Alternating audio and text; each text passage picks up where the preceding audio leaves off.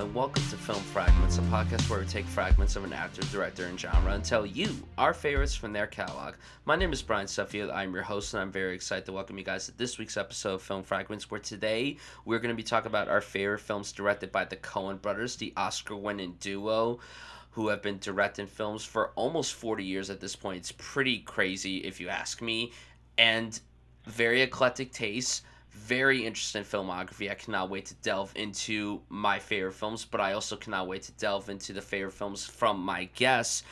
Ladies and gentlemen, it is such an honor to welcome my good buddy Joel Copeland to Film Fragments. Hello, Joel. Welcome to the show.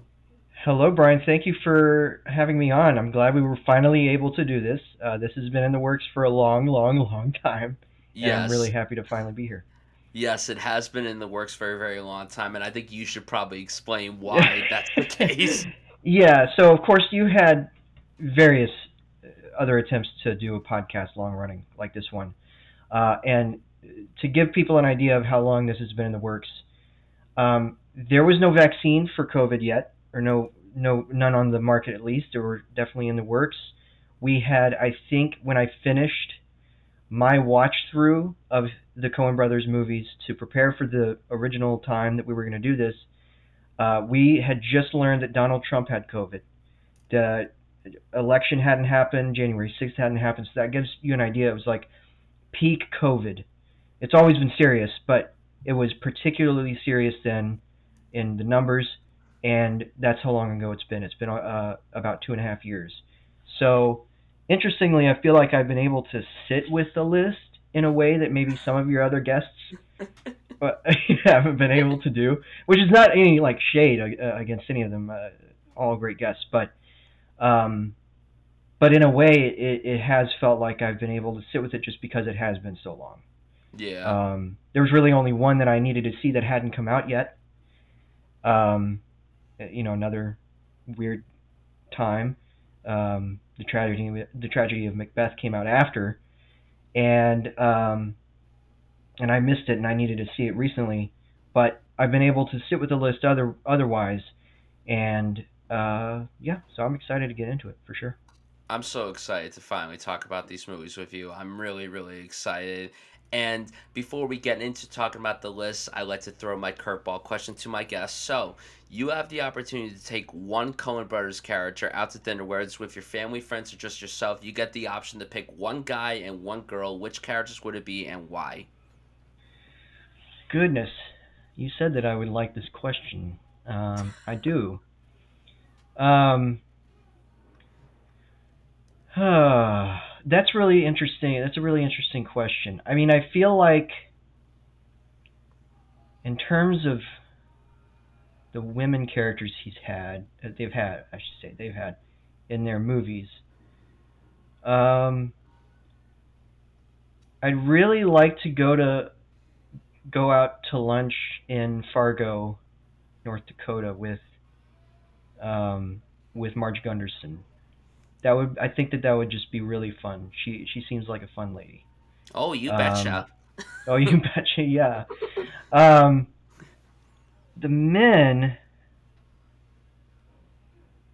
I mean, uh, oh boy, I, I feel like maybe it's slight recency bias, and it's not a, like a major character in a movie, and it's maybe because you tweeted a, a, a gif of him, but I just feel like I would get along with Adam Driver's minor character in Inside Llewyn Davis. He would just be so fun to ask him to do the outer space thing.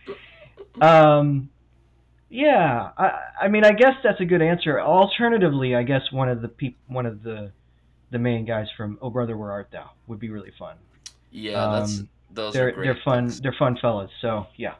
Yeah, that's great. That's that's those are great, great picks.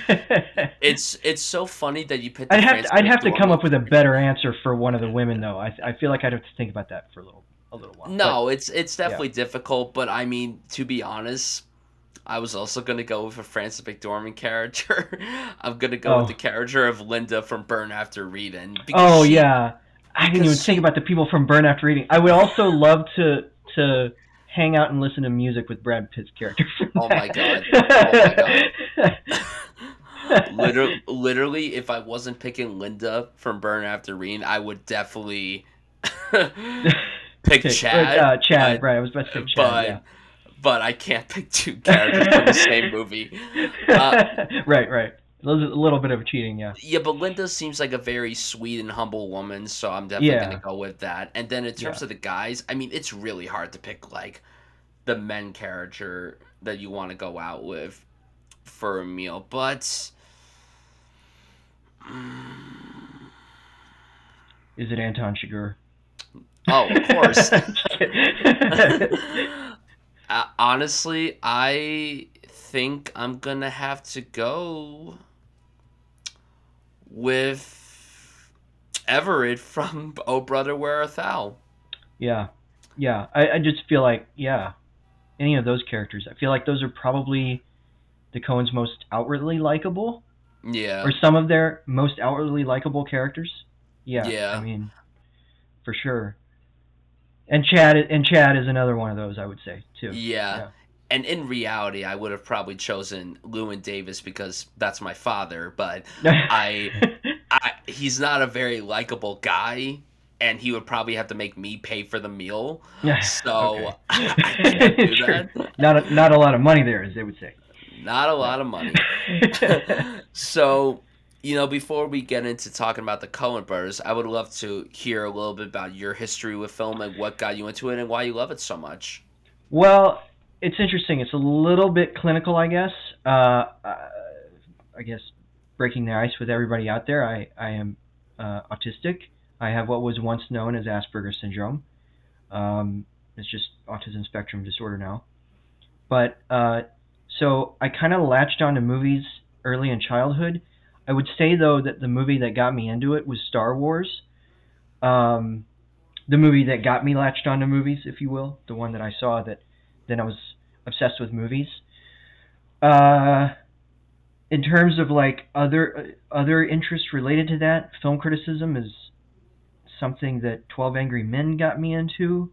That was the first one that I was like, I want to write about this because I'd been reading about or reading Roger Ebert's reviews for several years, and um, so I, I would say that. Uh, I mean, generally though, I stick with them just because, uh, as Ebert once said, they're empathy machines, and that's something that I feel like it connects me to my fellow man in a way because you know I'm not able to read social cues so much. Um, movies are clearer, I guess, than real life, and um, yeah. But at the beginning, it was it was Star Wars, and then I was just going to the theater every week with my parents in the '90s. After that, and um, from Aladdin onward, and yeah, I've just I've loved them ever since. Well, I love that you have stuck with your love for movies for your entire life. That's just so amazing and so inspiring to me. And something that is inspiring is the Coen brothers. These are two filmmakers that are really inspirational to a lot of people that want to go out and make films themselves. So, why do you think a lot of people celebrate the Coen brothers' work? Why do you think a lot of people get excited whenever they see them attached to a film? Like, and what makes you such a fan of these two guys? Oh, I'm I'm such a fan. I think that I think that what it is is you always know that you don't know what you're gonna get with them. Um, they they never well not never but they rarely make the same movie twice in a row. And by that by that I mean they've made some movies that are similar. I mean you could find connective tissue between Inside Llewyn Davis and Oh Brother Where Art Thou, right? With Mhm. music. Um, and Hail Caesar even I'm not a fan of that one. I'll, I'll just reveal that here, but even that one a, a little bit. And you can also find connective tissue between even No Country for Old Men and Fargo, and Blood Simple, um, and Miller's Crossing. You know, all those kind of have to do with violence a little bit. And there's such an idiosyncrasy to the way they approach their version of a slightly heightened world that I think is really exciting to people. Um, they have a real command of language, especially in dialogue. Um, usually they write their own dialogue, but even in cases where they're adapting something, they um, they attack they attack it with their own spirit, and you know we'll get we'll get to this maybe with something like No Country for Old Men, which started as a Cormac McCarthy novel, a great one, a great novel, and they understood. Uh, they even said it in an interview, uh, uh, several of them really, but one in particular that they just immediately understood the writing of the dialogue in a way that they didn't anticipate, and it's such a perfect marriage of their style and their voice. Um, and then you have all of their original works like Inside Llewyn Davis, or uh, to an extent something like Oh Brother Art Thou, even though it's taking on the Odyssey. Um, there's just such an originality to it that I think is disarming and exciting to see it when it, especially when it works and it works most of the time. I would say there's only a couple of examples where I, I, I don't know if they were trying to uh, what they were trying to do or if they if they pulled it off, but um, for 19 I think it's 19 movies, I would say 17 of them worked. Um, that's including the one that one actually directed on his own, I should say. Um, and we should be clear too that even though some of the earlier ones say directed by Joel Coen, they were directed by both of them, but there was a DGA rule. So we're that's why we're talking about the whole the whole thing here. The only one where one actually directed on his own was the tragedy of Macbeth. Um, but even including that one, there it's just there's just an idiosyncrasy and an originality that I think disarms people, and that's what draws a lot of people to their work, and certainly me, and I think you as well, right? Yeah, they have this style and voice that separates themselves from all these other filmmakers working today. And like you said, even though they have made films that are pretty similar to others, you never know what's coming with them. You're always caught off guard when you watch a Coen Brothers movie because you're like, hmm, I get the tone they're going for at the start, but is this what they're going to stick to? And then all of a sudden something happens. You're like, nope, this is a completely different film from what we were spe- expecting. And some people may be thrown off by the shift in tone in their movies, but I think they're able to balance it so seamlessly. And like you said, most of the films that they've done are hits. They have very little misses in their catalog. Yeah. And when they hit, they really, really hit. Like you're able to outweigh the the negatives of the films that they've done and just sure. think about the and, the positives. It's just and I already, so already indicated one that I wasn't super fond of, and we're here to talk about what we loved. But, um, you know, Hail Caesar didn't really work for me. The Ladykillers is the other one that doesn't really work for me. And uh, but even those have good things about them. They have mm-hmm. strong sections, uh, strong segments of time in the film that that do work better than the other stuff that doesn't. Um, and there is still the the idiosyncrasy. You still think you still you still know you're watching a Coen Brothers movie with both of those. Mm-hmm. Uh, maybe it just doesn't quite work, uh, but not for lack of trying. They definitely try in both, uh, and everything else is good to great. I, I would say, and more great than than just good.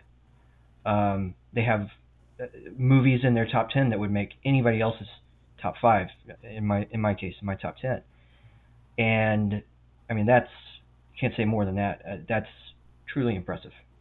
So yeah, you couldn't have said it any better than like that was the best way to say it. So i think without further ado let's get into our top five films directed by the coen brothers. So joel what is your number five favorite coen brothers film of all time?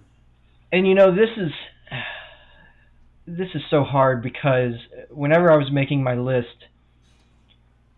on a list eh, eh, there comes a time where numbers don't really matter so like in the long run i mean i know that it matters on a show where we're doing the top five but in the long run it didn't really matter what was my number five or number six because it was two movies that i loved that i was trying to decide what do i want to mention on a podcast? And that's kind of what it came down to is i could really have either movie in my top uh, in my as my number five. And i was uh, choosing between two. I will name the one that I didn't choose first, just to give you an idea. But it was Barton Fink, which ended up being my number six. So I love that movie. It's great. Um, almost kind of a single location thing, and really, really good John Turturro performance. But the other one I chose because, as you know, I like to be a little different and be a little edgy.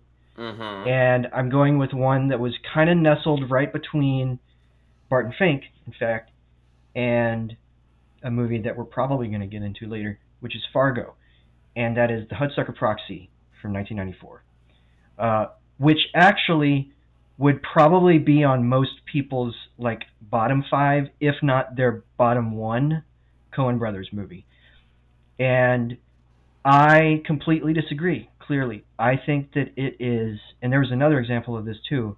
Uh, Intolerable Cruelty from 2003, I think, is incredibly underrated. That made my top 10.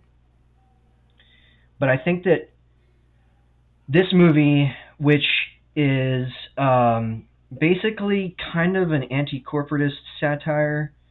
Uh, it stars Tim Robbins as a man who takes over a company from the uh, president of it when he decides to commit suicide by jumping off the building and naming his uh, predecessor in this envelope that is supposed to be delivered uh, to somebody. I won't give away who, and it isn't. And so it kind of spirals into this big magical realist plot where he comes up with uh, the Tim Robbins character comes up with what turns out to be the hula hoop, and Paul Newman plays the uh, current bigwig at the company who isn't super impressed by Tim Robbins and kind of hires this secretary played by um, Jennifer Jason Lee to spy on him. And I think that it's really witty, really entertaining. There are portions of it that call back to 1940s screwball comedy, especially in the Jennifer Jason Lee character. Uh, she talks like she's from His Girl Friday or Howard Hawks movies in general. And um, big year, by the way, for Tim Robbins and cinematographer Roger Deakins. Uh, this is him working with Roger De- uh, the brothers working with Roger Deakins, who uh, also had the Shawshank Redemption that year, and this is really impressive too. There's a real like. It's interesting. I feel like there's. You could look at this as sort of a prototype for Wes Anderson movies in some way. Clearly, they watched Coen Brothers movies, and I feel like they probably. I've never I've never read this, but I feel like they probably Im- uh, appreciated this one a lot more than others, like I did too, because there's a real nesting doll world kind of feel to it. Um, to give some people an idea, some of the uh, the models and stuff from the city in this movie were later used in Tim Burton movies. So, like literally, the the models made were saved and used in Tim Burton movies. So that gives you an idea of like they're working with this very like magical realist world where you can float around and I won't even give any any uh, away anything more about it. But it's so much fun. I found it to be just a blast. Um, but you won't get a whole lot of support on that from most other people. I, I feel like a lot of people don't really like this movie, and I feel like maybe they weren't ready for it. And especially given what was their follow up, um, it's almost taken on a cult status because of just how it was underrated at, at the beginning. And um, yeah, so that is my number five, though. I love it, The Hudsucker Proxy. Yeah, that's one I haven't gotten around to watching. and Joel kept on texting me. He was like, "You gotta watch this movie. You gotta put this at the top of your list of Coen Brothers marathon." And I'm like, "I'll get to it." And then I tried, and then not the movie's fault. It's just I started and then I dozed off, not because of the movie, but I said this to Joel right before we started recording. I have to stop trying to watch movies when I'm tired. I just can't do it anymore. I if I know that I'm tired, I don't watch anything. I just I should just go to sleep. but this one is definitely high on my list to watch. Um, I love Tim Robbins, so I'll watch him in anything. Yeah, he's he's great. It's also got, like I said, Paul Newman, Jennifer Jason Lee. It's a great cast. Great cast. Those are, those are three fantastic actors. Bruce Bruce Campbell shows up too. Oh. Um, yeah, it's really because they're friends. They're friends with Sam Raimi. I don't know if you knew this, but they actually lived with Sam Raimi for a while. So there's a little bit of a connection there. He produced this movie, right? Yeah, they he was originally supposed to direct it. In fact, uh, I think, or maybe he was attached at some point, or he he said you should consider these guys, and that was in the mid '80s, and then it took a while. Mm. Um, and you can you can definitely see like Sam Raimi being a person who might be interested in this material in in general. Maybe not something that he would direct, but something that he would he would be involved in. It's it's um, yeah, it's really stylized in a way that that uh, that his movies are too. Yeah, I look forward to watching it, and as soon as I do, I will let you know ASAP. Listeners, I will keep on this. I will text him six times a day. Just kidding. Just to get him to watch this. oh man, the passion that Joel has for this movie is unprecedented. so, so going into my number five, I am gonna go with Burn After Reading from 2008, which I just watched for the first time earlier today. okay. Uh, I, you know, I had read some stuff online about this movie and how a lot of people consider this in the lower ranking of the Coen Mhm. Brothers filmography. Like, not many people said it was awful, but they were like, compared to a lot of the other Coen Brothers movies, it's not one of their strongest. Honestly, it went ways that I wasn't expecting. I went into the movie not knowing what it was about.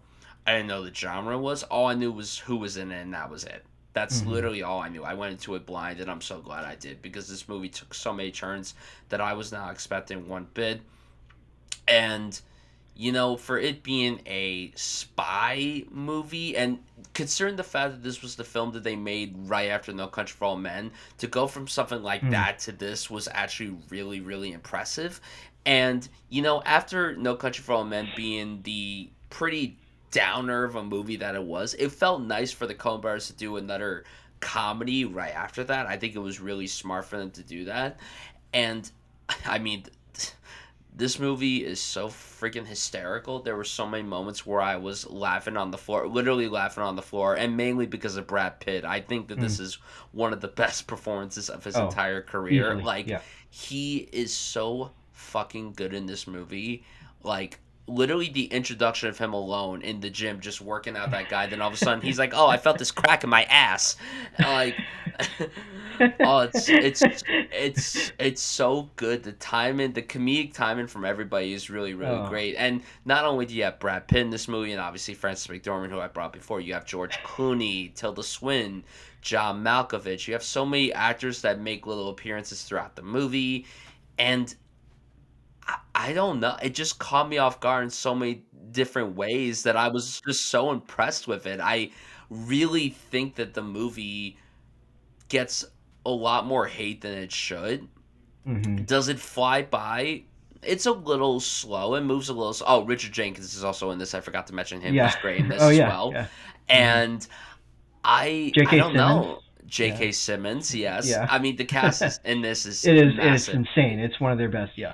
It's huge. And yeah i mean again the movie for it being a comedy one of the things that the Coen brothers nail is humor. And most of the time mm-hmm. it works and this is hands down one of their funniest films to date. I can't say too much about this movie since it's still pretty fresh in my mind and i feel like i could appreciate a lot more than i already do upon a second viewing but also george clooney in this oh my god his introduction in this made me laugh so hard. He's like oh i have a reaction to uh, cheese. I can't eat dairy and whatnot. It's like, oh, I'll eat the goat cheese and everything, and um, oh my god, and the way he runs. There's a particular sequence, not to spoil anything, but there's a sequence where he runs down the stairs and he like slides down the stairs, and it was meant to be terrifying, but honestly, low key, it made me laugh so Yeah. hard. well, I will say that there is no like cinematic punch to the nose that equaled this one until Uncut Gems. That's right. That Yeah, I, I, that's at first I was like, funnier. what are you that's talking funnier, but also more painful. You feel it, but you're laughing. And I mean, it, this is not in my top five. I'll I'll say it.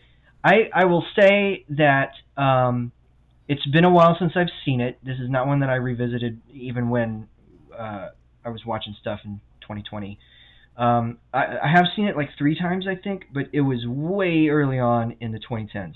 I first I didn't see it in theaters. It came out while I was in college in Indiana, but I did. Uh, I think I rented it a few times actually, maybe once on like VOD or something, and um, I really really like it. I will say maybe whenever it ends, um, it's a little I want to say abrupt because it ends perfectly where they want it to. But Mhm. I will just say like the ideas are a little abrupt at the end where they just kind of they sh- it shrugs a little bit. But but I will say that while it's playing, maybe this is damning it with faint praise. Hopefully it's not. But while it's playing, it's like the funniest movie ever made. and so I think that, that that has a lot going for it. It's in my top 10 probably, 10 or 11 if if the lowest. Um, I would just uh, for me it's like maybe not just top 5 material, but I love it and uh, it's just it's just so funny. I mean it's it's kind of a movie about nothing really. I mean, and that's one of the jokes. Um, it's a it's it's really funny, but it's also a little nihilistic, which is very Mhm. Coen Brothers. I can see what you know how they how this all came together with them as directors. It's an interesting pairing of directors and cinematographer for this type of movie. It's Emmanuel Lubezki, who shot like The Tree of Life, and um, you know, uh, regular cinematographer for Terrence Malick, but he's doing this, and it's one of a couple of examples. The other one being um, Lemony Snicket's A Series of Unfortunate Events from the 2000s, where, and I think also The Cat in the Hat, where uh, you're like, oh, Emmanuel Lubezki shot this, but he does it really, really well. Yeah, he does. and it's i mean it's all a bunch of like regular you know contemporary neighborhoods but it's um and the and the insides of of gyms and what have you. But um but yeah it's really well put together. I like it a lot Yeah, and if I'm not mistaken, I think this was the last Coen Brothers movie that was set in present day. If I'm not mistaken, yeah yeah yeah. which is insane. well It's unless uh, was a serious man set that's set in the 60s yeah so that was set in the or I think- '60s. I- Yeah, six yeah okay yeah yeah yeah that's right yeah then yeah it is that's that's kind of crazy that It's it's kinda crazy to insane. consider that. It's insane, Hmm. and like, oh my god, yeah. Did you get the money? He he hit he punched me in the nose. Did you get the money? right. No. right. I'm telling you, it's just so funny. It's so funny. he he is so fucking funny in that movie. Like he especially is. like he's so good in it. Yeah. Oh my god. Oh, great Very stuff. Great Should have been stuff. nominated for supporting actor that year. I, I, Oh. Oh. I mean, I know that it was a year that he was nominated for Best Actor in Benjamin Button, but he should have been doubly nominated. Which is so To funny. yeah, to consider those Swinton- next to each other. oh yeah, that's right. That's right. Oh my gosh, I didn't even think of that. So many Yeah, connections. she was coming So off of an. Oscar win too. in From. Michael Clayton, Um, which Michael co-starred Clayton, George yeah, which a- Clooney. Which yeah, exactly. Lots of lots of crossover. That's funny. A little too many crossovers in this one. Yeah. Well, so are we up to my number four? Yes, sir. Okay, so my number four is a movie that would probably um, appear in a lot of people's top fives. I feel like maybe it's one of their more beloved ones. So we're going. I'm not as controversial with my choice in number four. Um, but my number four is is Miller's Crossing from 1990, which I love. Um, it's a story. It's a it's a surprisingly religious story in a strange way. Um, it, I don't want to reveal too much about it, but it's got a great cast as well. Gabriel Byrne, um, John Turturro, um, just everybody's on the mark here. It's a gangster story, uh, and which is actually un, I, I feel like a little unusual for them, at least in this key.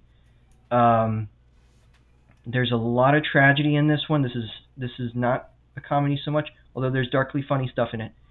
But um, but man, it is so so good, and this is this is one that I probably should have watched again. Um, this is actually one that I had seen before, and I didn't rewatch it whenever whenever uh, we were preparing for this. I had seen it, I think, back in 2015 or 2014. I should probably watch it again. A lot of the nuances of the plot are, are a little foggy, I guess. I've slept since then. Um, but I just remember being really struck by the visual sense, uh, by a lot of the violence, about what it has to say about violence.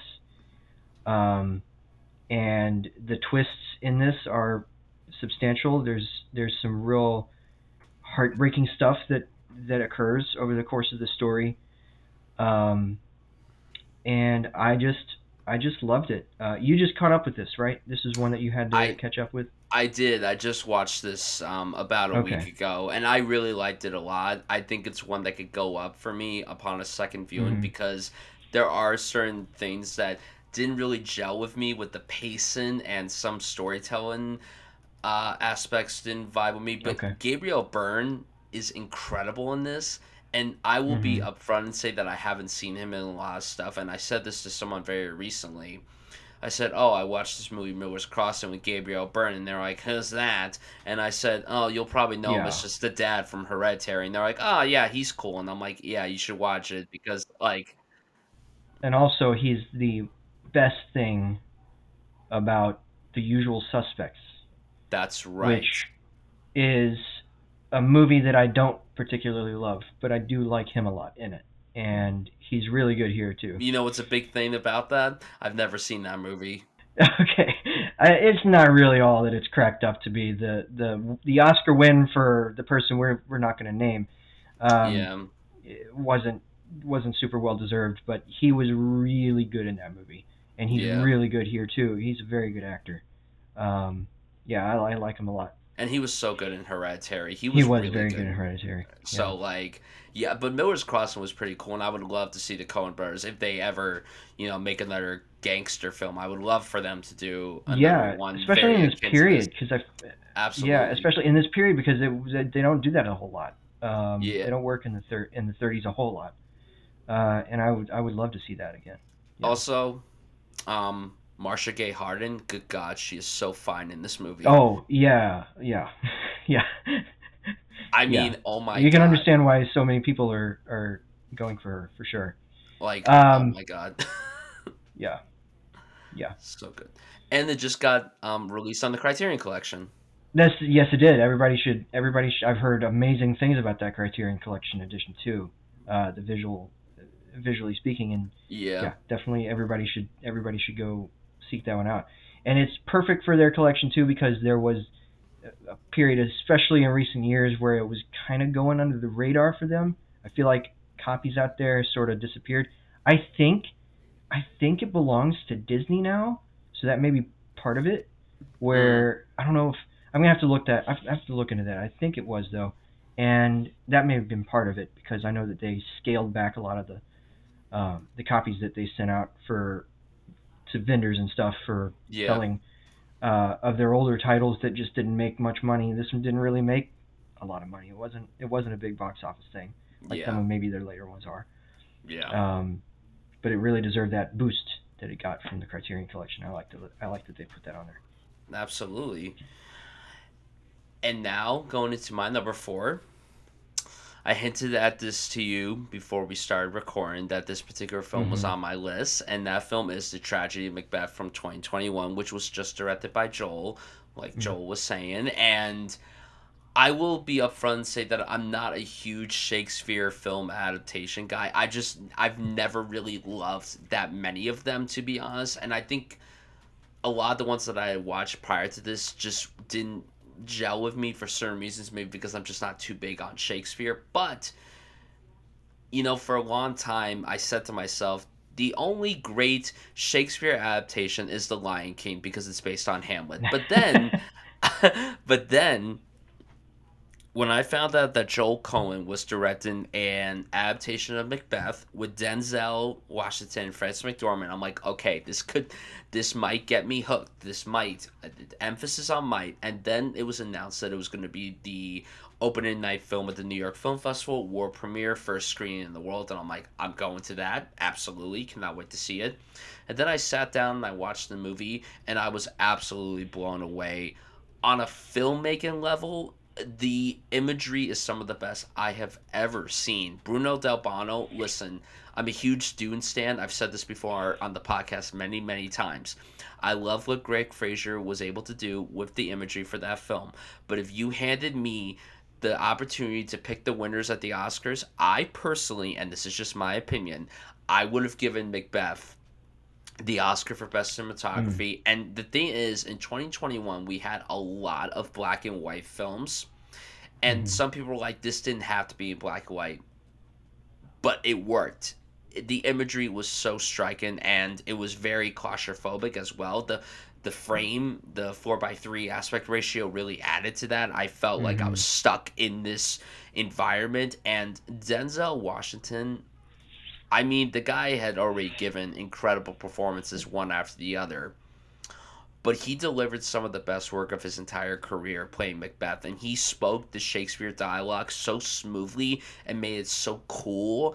And it was an absolutely jaw-droppingly riveting performance that honestly I really didn't expect to get nominated for all these awards.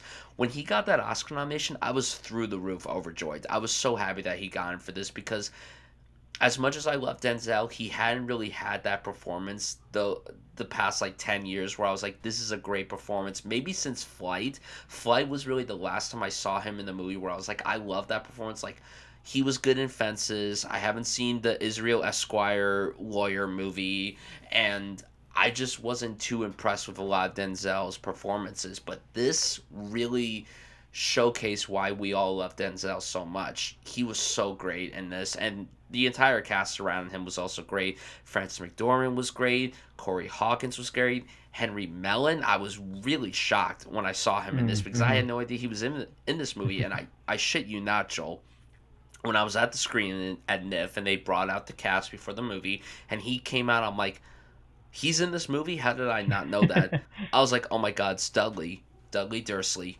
Just insane. The, the, the career path that he has taken since Harry Potter ended is really insane to me. It's just incredible. Mm-hmm. And also, oh my god, what's her name? What's her name from Obi Wan Kenobi? Oh my god. Oh. Moses Ingram. Moses. Oh yeah, yeah, yeah, yeah. Moses ingram She, yeah. Loved her mm-hmm. in this too. She was so good in very this. Good. And Brendan Gleeson for his time on screen, he was also very good in this as well. I should say this is actually a big. Um, when you you brought up Harry Potter, this is a big Harry Potter and the Order of the Phoenix reunion specifically, because uh, of course you had Dudley, you had Brendan Gleeson who was Mad Eye Moody, and you had Kathryn Hunter as the Three Witches, and she played uh, the neighbor lady who rescues Harry, uh, not rescues Harry, but uh, brings him back to his house in the beginning scene, uh, Mrs. Figg. And then she and yeah, then she comes back for the trial later on. And, yes, yeah, her exactly. That's uh, that's Kathryn Hunter. I would have loved to see a Best Supporting Actress nomination for her. Um, oh my god, I was great. gonna I was gonna get to that next, and now I just yeah. can't stop thinking about that trial scene in, or the Phoenix. well, one of them was large, yeah. and the other one was quite skinny. Not the boys, the Dementors. oh, it's so good. No, that that performance in Macbeth, I, I think she won a supporting actress award at one of the critics yeah groups, New and York or something maybe. I think it was something like that, and literally when that film opened up with her I I squealed mm-hmm. inside because that was like impressive work, and she should have been nominated for that. That was like yeah. really incredible work. But all in all, I mean, like, it just did this interesting spin on the Macbeth story. I mean, it was obviously very faithful to the source material, but it was like it was a Shakespeare adaptation, but it also felt like a Coen Brothers movie, like you had said before yeah. we started recording. Yeah. Like it just it had those Coen Brothers isms that you love in their films, but it was also very faithful to the source material. And honestly, there were so many people that I talked to right after I saw this movie where they're like, "We're not big at the Shakespeare at all, but that movie was great." And you know, if you could get someone that isn't too big on the source material, a fan of said adaptation, I mean, you did an incredible job. I mean, this was mm-hmm. a really impressive feature and I mean, there's so much that could be said about it that has been said already, but my God, the filmmaking was just really impeccable, and I really, really love it so much. And obviously, you brought up before that this is not on your list, so I'd be really curious to hear your thoughts on the tragedy of Macbeth, since you just watched it not too long ago.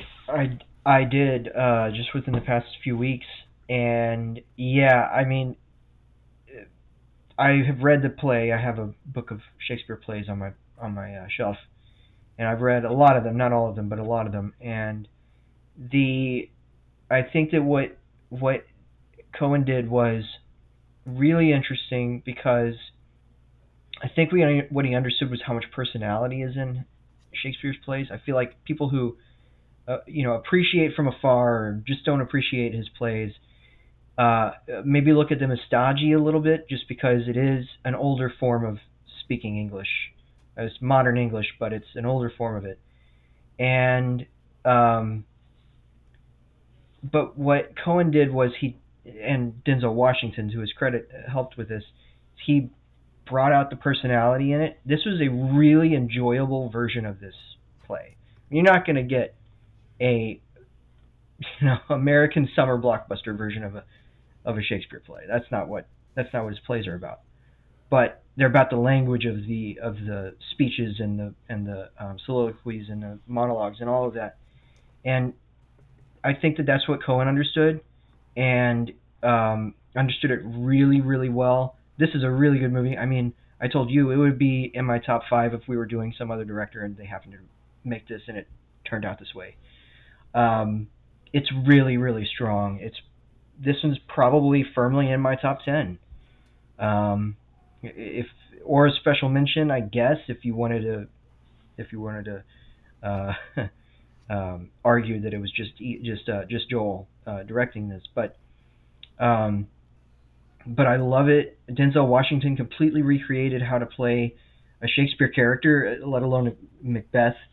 Uh, this is so much better than the Michael Fassbender movie that came out several years ago. That was a dull movie. It didn't have any of the sense of personality that the play did. A lot of people way overrated it. Um, it had good moments, but it completely played the tomorrow and tomorrow and tomorrow moment wrong completely. Mm-hmm. And uh, this gets it right. This this gets it right. Um, there's a lot of dry and droll humor in the play they got they uh, Joel Coen captured it in this movie. And yeah, I was surprised by how uh, funny this was. Yeah, I was really it's very it's, taken aback yeah, by it's that. It's really funny, and it's because Denzel Washington, and uh, really any of the actors, but Denzel Washington in particular, reads the play, and kind of almost ran it through like uh, a little bit of a modern sensibility, like okay, well I'm saying the words, but how does how does Macbeth feel when he's saying the words? And that's the important thing. It isn't just about you know, doing the play. It's about bringing it uh, to the big screen or to any any kind of um, venue, really. Even if you're on stage, uh, they could do it this way too.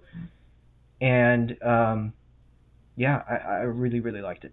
It's fantastic. Oh so, God, and I yeah. mean he his performance really like honestly in terms of the top five best actor, like the best actor lineup at the Oscars, he I still would have gone with uh, he was my second favorite. Yeah, yeah.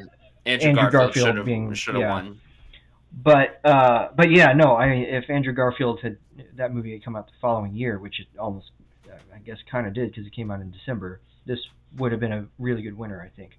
Yeah. Um, oh, 100 percent. The Will Smith train was was unstoppable, but still, uh, yeah, it's it's fantastic. It's it's a it's a great version of this play. So good, so good. And now going into our number three is what is your pick?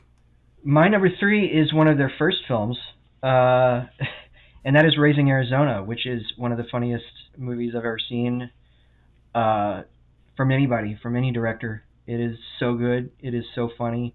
I watched this. It doesn't really even, the plot doesn't even really matter. All you just need to know is it's Nicolas Cage and Holly Hunter in the year that they were also in Moonstruck and Broadcast News, by the way. Mm-hmm. Um, just having the time of their lives in a movie that is just constantly reinventing itself, uh, adding bits of danger. Um, there's genuine danger in this movie at points, but it's mostly just so much fun. It's two giant performances. This is the most Nicolas Cage Nicolas Cage has ever been. You can't even make. I'm sorry, you can't even make an argument for literally any other performance. This is this is the Nicolas Cageest Cage, Nicolas Cage performance ever, and um, Holly Hunter is is just an absolute lightning bolt in this in this movie. Uh, it, it is just so much fun. Um, it's amazing for a, for a sophomore feature for them to have done something like this, this inspired. Um, yeah, I, I, I just I love it so much. I think it's so funny. I, I must have laughed loudly 20 plus times in this, which is high. Which is high. Like if you laugh loudly, that's a high number. And I just remember having. I, I did see this one for the first time in 2020. This was this had been a uh, a blind spot for me until then. Uh, unlike um, Miller's Crossing, this and Hudsucker Proxy were both first time viewings in 2020 for me, and um, which is not the case for my top two. I will say I'd seen those before, but uh, but this one was the highest ranked first time viewing for me in that period of time, and I I just love it so much. It's just so much fun. It it you just watch it and you have a great time, and it wraps itself around you. It's it's it's great. Yeah, so if you ask me tomorrow, that could be my number five. Like it was going back and okay. forth with Burn After Reading because, like, yeah. I think because I just watched Burn After Reading a couple of hours ago, it's like so fresh in my mind. Even though I just rewatched uh, Raising Arizona very recently, I also checked this out for the first time in 2020. I remember I was doing a discussion on Nicolas Cage Okay. Like right mm-hmm. after I had you on my the last incarnation of this podcast, like I did Nicolas Cage discussion with someone, mm-hmm. and I'm mm-hmm. like, oh, I had never seen this movie before, and I watched it. And yeah, I mean, the fact that this came out the same year as Moonstruck, another film that I watched for the first time in 2020, I was like, damn, like how did I miss out that on is, these I, two films? Like, that is an insane like double like one two punch from an actor. That is seriously. It, they're such different performances too. They're both so really different. funny, but oh, they're, they're, so, so different. Yeah, both both great. He should have been nominated for one of those things, but he wasn't. A thousand percent. I'm also in shock that he was like 22 when he made both of those movies. Yeah. I'm shocked. What are, like, what are what are we doing with our lives? Uh... Seriously, like what the fuck? Well, when your uncle is Francis Ford Coppola, it gets you places. That's true. That's so. uh, but no, I love Raising Arizona. The movie is hysterical. It has one of my favorite chase sequences in cinema mm, history. Mm, oh my gosh, chase it, it's it's so good. it's so funny. I'm and, I'm thinking about that now. Oh my gosh, so well and, directed, and so well directed. It's so good. Oh my it's gosh, so good. and it has one of my favorite character introductions probably in their entire filmography. Mm-hmm. When it's at the prison, John Goodman just emerges from the mud. It yep. screams from top of his lungs. oh my god! I oh, it's great. I I remember watching this for the first time, and I had to like I couldn't I my chest was hurting because I laughed so hard. Yeah. And then he was like pushing down the guy. I'm like, oh my god, can we just cut away to the next scene, please, before yeah. I actually pass out on my floor? it, it's so good. It's yeah. so good. And and another thing too, the last thing I'll say before I go into my number three is that when I had watched this movie, literally the night after I saw this, I watched Bringing Out the Dead, which also had Nicolas Cage and John Goodman oh, yeah. reuniting, and I was like, what a drastically different movie. Oh my gosh, like, that's whiplash right there. Like man, yeah.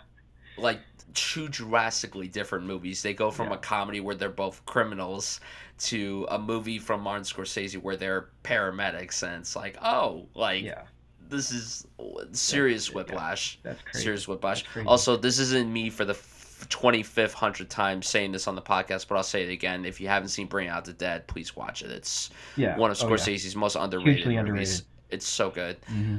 I feel like more people are more people are coming around to it, but it hasn't quite reached like that peak of like now everybody really likes it. So I, I, I do really hope everybody watch, watches Bringing Out the Dead. Like if you like the Scorsese Schrader collaborations, I mean this is the mm-hmm. last thing that they've worked on together, where he wrote in, Scorsese directed. Like it's it's not as good as Taxi Driver or um, even Last Temptation of Christ, mm-hmm. but it's still really. But then really what strong. are exactly, exactly. Yeah, like if this is the uh, weakest Schrader Scorsese collaboration, it's a mm-hmm. good one to have. Like it's it's so good, yeah. so so good. And now my number three, I, I think a lot of people listening to this are going to be pissed off that this is only at number three for me, but my top three are three masterpieces in my opinion, and I know a lot of people could say that maybe this is the best film that they've ever directed. It's number three for me, No Country for Old Men. I mean, there's so mm-hmm. much to be said about this movie that has already been said. I mean, listen, this is a really incredible picture for them, and it I remember the first time I saw this, I was speechless. I had no idea how to articulate my thoughts on this movie when it had wrapped because I was just so in awe of what was presented on screen. I love myself a good crime thriller. I'm a sucker for those movies. Something that's in line with a western, I wasn't sure how I would gel with that, but I knew that it being the Coen brothers and this incredible ensemble, I was like, okay, I'm sure this is going to rock my world, and it certainly did. And again, there's so much to be said about this movie that's already been said, but to kind of keep it short and sweet, it's so thrilling. It's so engaging from start to finish. This movie breezes by. Sure, to some people, it may feel slow, but not to me. I think it's paced so beautifully. Mm. I think the editing mm. here is exquisite and maybe the best editing that the Coen brothers have ever utilized in their films. I think it's shot so gorgeously by Roger Deakins. Some of the best imagery of his entire career is in this film. Uh, Carter Burwell's score might be my favorite score that he's ever done from this movie, and I also think it's just one of the best adaptations of a book ever. Now, I have not read the book, so I can't say if it's faithful or not to the source material. But if you were to ask me my favorite book to movie ever created, this would hands down be in the top 10, maybe even the top 5. I really think it's impressive what these guys were able to do and the acting from everybody is so incredible and you've heard for 15 16 years now about Javier Bardem's work. This is one of the scariest performances that I've ever seen on screen. He disappears into this role. He is so intimidating. It's so terrifying. And every single scene with him you're just like can you please go away before i hurl? Because you're just so fucking terrifying he really disappears into this role. The haircut is disgusting. He has vocalized about how he hated that haircut, and um, I I love his performance though. It's one of the best villainous turns ever in cinema and i think it's so cool that a performance like this walked away with the oscar. I think it's mm-hmm. so cool that a villainous performance walked away with the oscar. And you think about how the following year that's when heath ledger won for the dark knight. So it's cool that back to back we and, had two and villainous year, turns. and the, and year, year after, after ledger that. was christoph waltz yeah with that's uh, right. Inglourious basterds yeah. That's three right. Three very bad people in a row yeah and, and three very deserving performances. I mean, yeah, my God, sure. what a great what a great streak for that award. Mm-hmm. Because the year before Javier Bardem won was Alan Arkin for Little Miss Sunshine, which is not a villainous performance Where, whatsoever. And and he didn't really deserve it for that movie. Either. No, he did so, not. Yeah. Yeah. He did not. not That's a different discussion for another time. Yeah, that is true. um, but no, I love. Podcast but no, I love I love No Country for Old Men, and it's also still one of the most celebrated Best Picture winners because when a lot of these films win the Oscar for Best Picture, you like to think about which films are going to mm. be talked about for years to come. Everybody still talks about No Country for and Old Men. And that's true. Nobody nobody talks smack about No Country for Old Men being like safe or whatever in the same way that they do that for like the King's Speech or whatever. Mm-hmm. Any talk about this movie is everybody's excited about it. Everybody's riveted by it.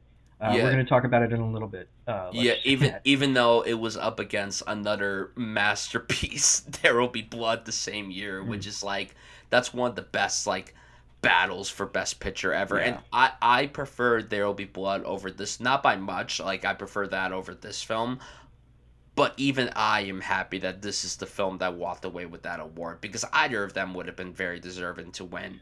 It, this one like, makes slightly more sense. It does. it does. Winner, probably. Yeah. It does. Listen, Paul Thomas Anderson, you're gonna get your Oscar very soon. We're gonna yeah. make it happen. It's gonna happen, baby. That one. that one was a little soon. more esoteric, but yeah. Yeah. Yeah. It's gonna happen very soon. But yeah, I love No Country for Old Men. Everyone's great, and um, also shout out to Woody Harrelson. Scene that makes me laugh. Yeah. So oh, he's great. He's great in that movie. I won't I won't speak too much on this. We're going to talk about it in a minute. But my I'm probably going to give away where it is whenever I say my number two.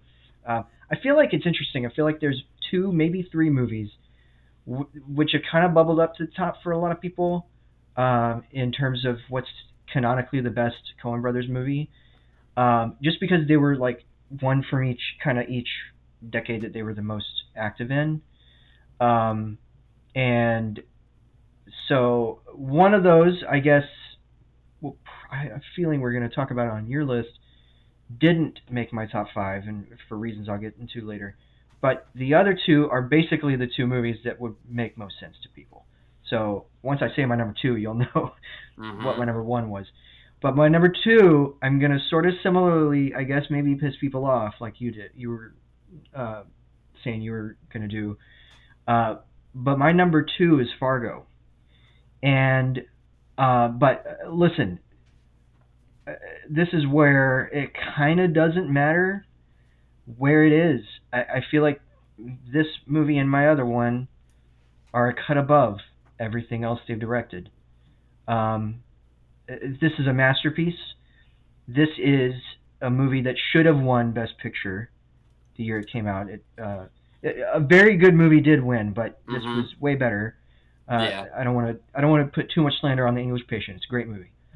Uh, very old. Oh wait, no, this was this was. Oh wait, yeah, yeah, English patient. Yeah, I was yeah, like, yeah. wait, was this ninety five or ninety six? 96. Yeah. Um, yeah, yeah. and that was a very old-fashioned epic, very well done um, in the style of David Lean, and I really do like that movie. I don't want to, I don't want to put too. I hate the whole thing where like one movie's more deserving than the other, but the other Mhm. movie is actually really good. Yeah. Uh, that's the that's the thing with Social Network and King's Speech for me. I love the King's Speech, but I wanted Social Network to win. yeah. Um, but anyway, that should have won Best Picture. Fargo should have won Best Picture in the same way that uh, a movie very recently did win Best Picture, and that is Parasite.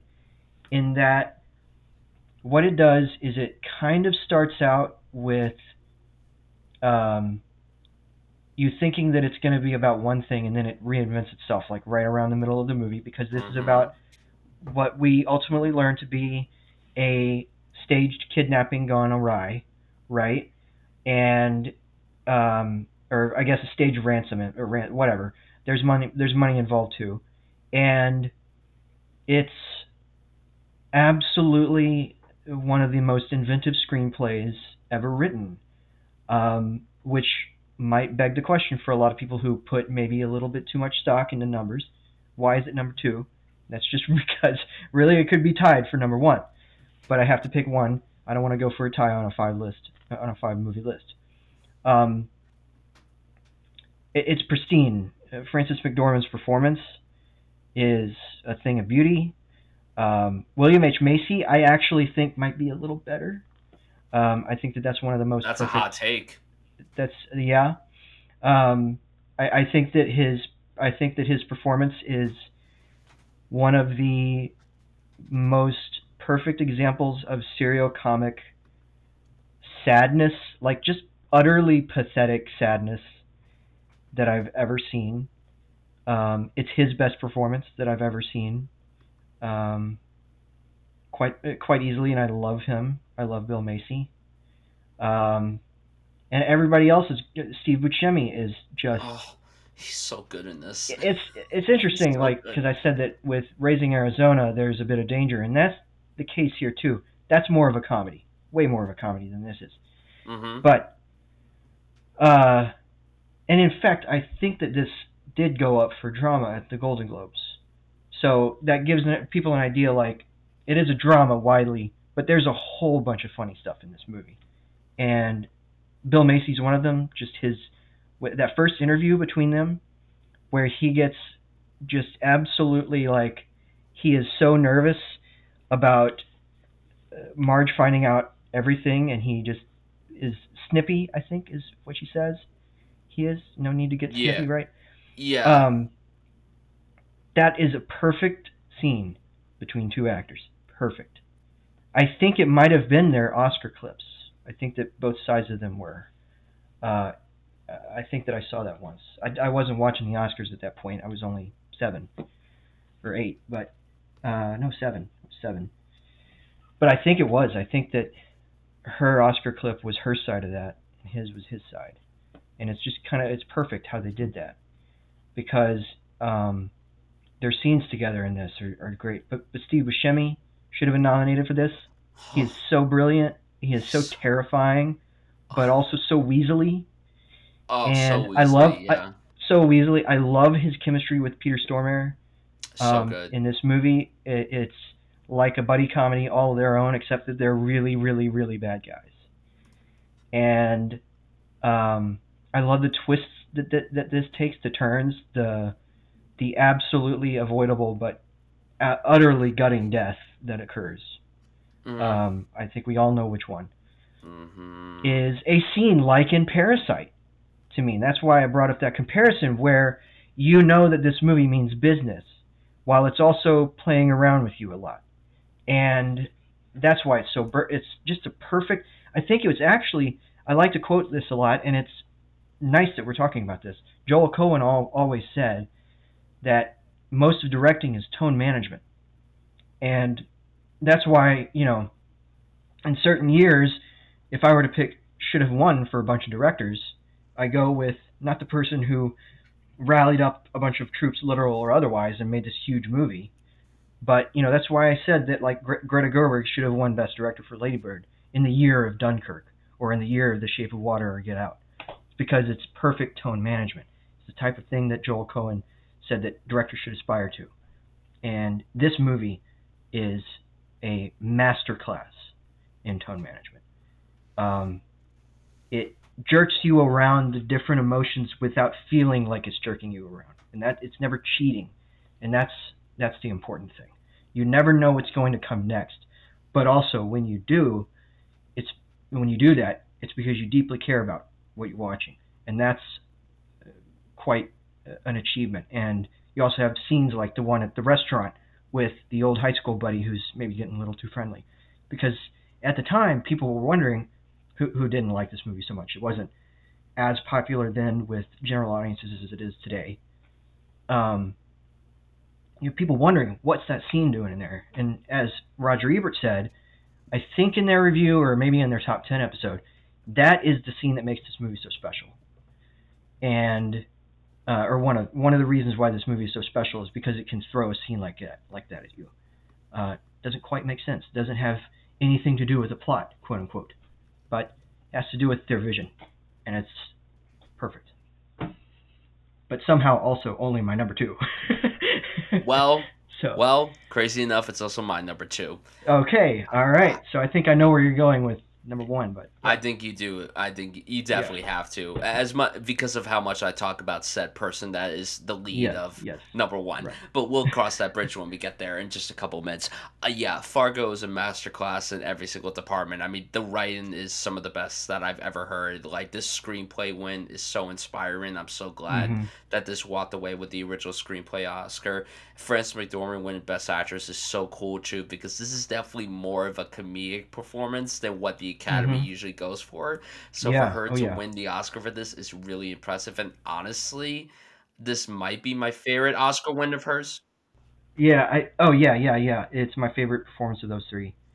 Um, all great performances, but it's my favorite Mhm. performance of those three. It's the, it's the strongest material of those three too. Yes. But um, but I love how it's also like she throws little grenades of like disarming you, catching you off guard. So like for instance, in her interview with William H Macy, when he does get snippy with her, the kind of she drops the tone level. She goes a little flat. She is a she's a police officer in that moment Mhm. you know, we know her as this bright and energetic pregnant woman. Let's just say it, right? But in that moment, that's her. That's that's the police officer, and uh, and then it's uh, sort of a similar thing when she's meeting the old school friend who decides that he wants to sit in the same booth as her or the same booth seat, yeah. and she's like, no, sit over there. You know that that kind of stuff. That's why she won the Oscar. That's why Yeah. she's so brilliant in that role. Yeah. Absolutely, absolutely. And I mean, yeah, this movie is both hilarious but also terrifying at the same time. There are Mhm. so many Yeah. sequences that literally make my spine crawl. I mean, it uses a wood chipper and it means it, right? It- Oh, absolutely.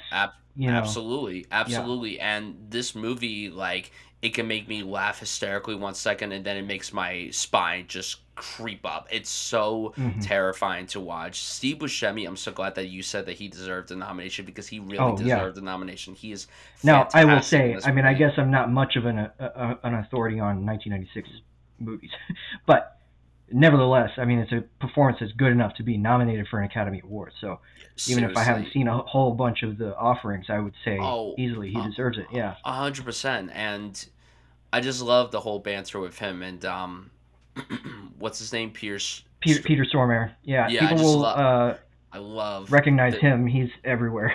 yeah, I love their banter together, especially in the car. He's like, you know, I've been driving for four hours and you haven't said a word. Fuck, there, I said something. Like he's. I, know. I love it. I, uh, I it's just I it's so it. good. It's so good. Oh my god, it's Yeah. great. And one of my favorite comedy sequences in any movie is when she's interviewing the two hookers at the bar. Oh yeah. Like oh, Oh, it's, yeah. it's it's so good. Oh yeah, Right. oh yeah. Oh yeah. Oh yeah. right. Like the, oh, again, the the Oh, cogs okay. of a the cogs of an investigator doing her Exactly. work, but also with using this this very idiosyncratic language of the region, right? And And there would be Yeah. many moments where I would just cut to her reaction and she would just stare for like ten seconds, and I'm like, "This Yeah. is good. This is good that's edited yeah, right exactly. here. I love that. I, I like love this it. is so good." so you were having sex with a little fella then? right. I love that. I love that. Oh my gosh. Oh my, she is so fucking good in this She's- movie. she's so Uh, great. She's so good, and yeah, William H Macy is also incredible in this. All right, real good then. Uh, just love it so much. It's, it's so. I did what you. I, I asked. I answered your question. I, I, just. I, I love that. I answer your question, but uh, you know, you see, um, exactly. That It's- that's just so perfect. Yeah. it's so perfect, so perfect. Oh my god. Oh yeah, So this where- should have won. Should this should have won like all the Oscars it was That's, nominated yeah. for. Oh yeah. And- for sure. And to go back to your thing about how um, the Golden Globes categorize it, they did categorize it under comedy. Oh, they did. drama. Oh, okay. So Okay. and and it won. Well, and you can understand that too. I mean, it, it's same reason why they did that for something even like Banshees of Inisherin, which is Yeah. very funny, but also has a dramatic core. That's kind of, I guess, okay. I- So I don't can understand how this didn't win any. It didn't win any of the Golden Globes it was nominated for. What did it Oh, lose well. to? It lost to Evita. Oh well, they like their music dramas, so That's yeah, true. That, that makes that makes sense. That's totally true. Even Frances couldn't win. I don't think that they award. like the Coen brothers. Actually, I think that uh, maybe No Country for Old Men didn't win anything either uh, when it came out. I, I think don't- that that's true of, I, I don't don't, think that they it like the did Coens. either. or the uh, the uh, Paul Thomas Anderson too. Actually, uh, coming to that year. Um, speaking speaking of No Country for Old Men, can we move to my number one? Absolutely, Okay. absolutely. Well, that's my number one. Um, and you know, if it gets the edge over No Country for Old Men for really any reason, um, I don't know. Maybe it's something to do with how bold the ending of this movie is, and it's really that's really just a small thing because there's boldness all over Fargo. But for me, it's like it's like you said, where they're upending what we are expecting of them when they make a western and when they make a crime thriller. And I think that they did this a little more conventionally with True Grit a few years later, which is a movie I really like.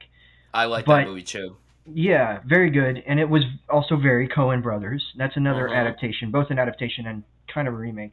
Although I think Yeah. that they were clear that it was more of an adaptation of the novel. But, um, but in that case, they were operating within more slightly more, you know, audience-friendly terms. Whereas I think that regular audiences, and I actually watch a lot of YouTube reactors who react to movies and stuff. I'm I'm one of those people Oh, I love those too. I love watching yeah. those too. it's actually a great like I think it should be categorized as a sport to watch people watch No Country for Old Men for the first time having no idea what they're getting into, especially Mhm. with the final 15 or so minutes, right? Yeah. And because we end sorry for spoilers, I guess, but it's been 16 years almost. Yeah, Um, like come on everybody. yeah, exactly. If you're watching this episode, hopefully you've seen that. Um, or you're listening to this episode, I should say, whatever you're doing. Uh, hopefully you've seen that. Uh, but you end with the hero, such as he is. I mean, kind of an anti-hero, but uh, you end with the hero dying, the bad guy getting away, and the grizzled old lawman retiring and deciding to heck with it, right? um, I can't deal with this, and I'm gonna go live on my on my uh, several acres of land um, and talk about the dreams that I had. You know, that's that's what this movie ends on, and it's so interesting to see people react to that. I just think that this movie is such a great Swiss knife of a movie. It works on so many levels of it it works as a thriller that is constantly and I keep saying this with their movies, but reinventing itself.